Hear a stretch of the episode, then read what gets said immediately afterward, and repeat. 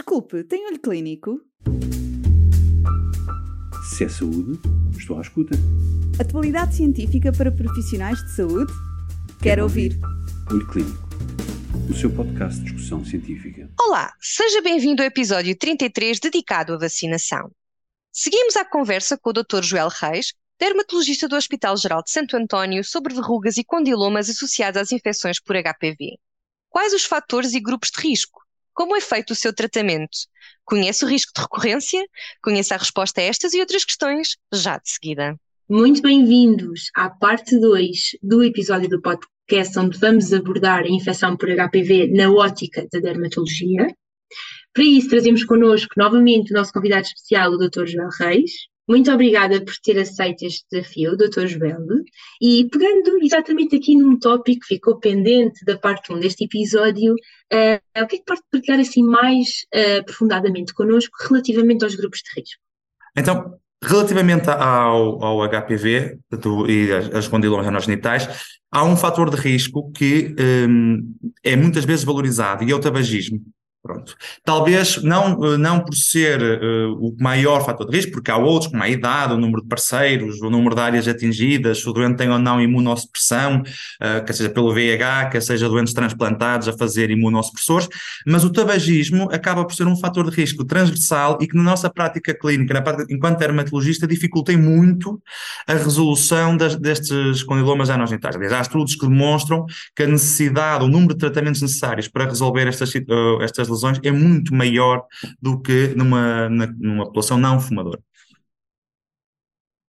E também tinha referido aqui relativamente também, obviamente, aqui às populações com VIH, não é? E uhum. também aos homens que têm sexo com homens, que acabam por também ser aqui algumas das populações de risco. E a próxima pergunta prende-se com o facto de muitas vezes, até pela própria região que estamos a falar, não é? Que é uma região que acaba uhum. por ser, do ponto de vista mais íntima, como é que é aqui feito o tratamento, uma vez que normalmente também uh, acontece aqui as pessoas associarem muito a tratamentos invasivos, como é que é feito o tratamento?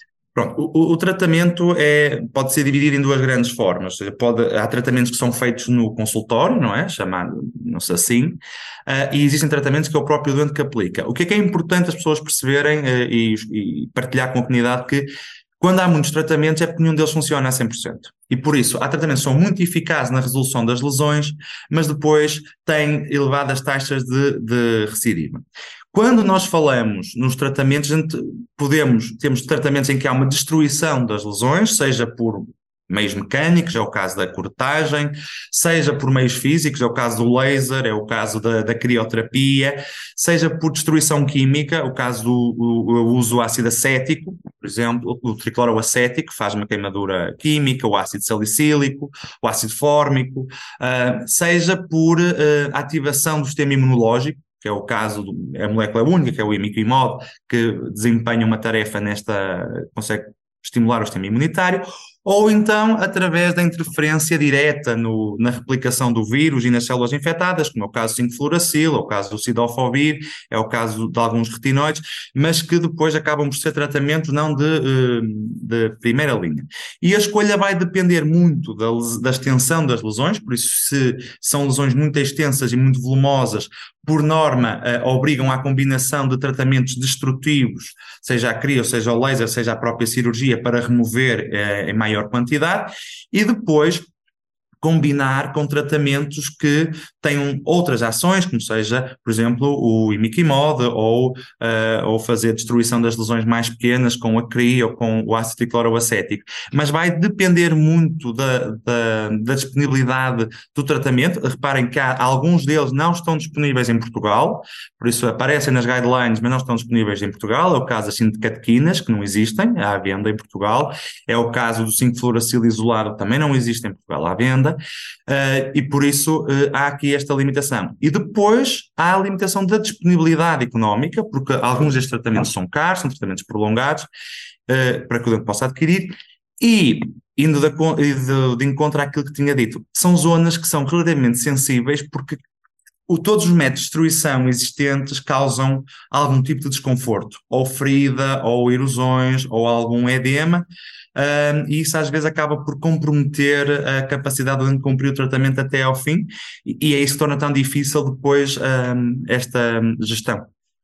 e vou aqui mais uma vez resgatar aqui um tópico que eu acho que é essencial podermos aprofundar um bocadinho melhor, que era relativamente aqui à questão que falou das recidivas ou das recorrências uhum. que nós sabemos que estão muito aqui associadas às infecções por HPV. Qual é que é aqui o risco de recorrência quando falamos de verrugas anogenitais? Pronto. O, um, porque aquilo que eu estava há pouco se catando dizer assim tão claro é que o tratamento pode ser muito eficaz, ou seja, elimina, a gente só consegue eliminar, basicamente, quando usa métodos como o laser ou como a cirurgia, aquilo que vê. E esse é um, é um problema, porquê? Porque o vírus fica na restante, ou seja, toda a restante pele acaba por estar infectada com esse vírus e isso justifica os elevados níveis de, de recorrência. Para se ter uma noção, a, a recorrência pode chegar a valores de 40% ao fim de um ano, com a maioria dos tratamentos. Pronto.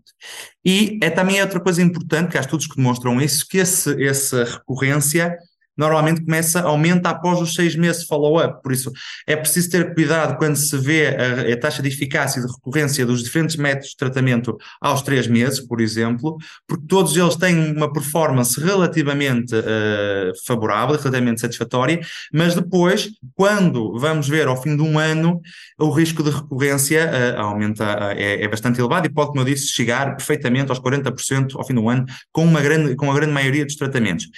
Uma das formas de minorar era aquilo que, foi aquilo que eu falei há pouco, que é combinar, por exemplo, a crioterapia com o imiquimod, a crioterapia com uh, outras, outra, com o, la o laser com o imiquimod, ou a forma, ou estimulação do sistema imunitário, para que haja uma diminuição desta frequência, mas sempre ter esta noção de que é algo perfeitamente, que é um valor que não é desprezível, independentemente do tratamento que nós usemos.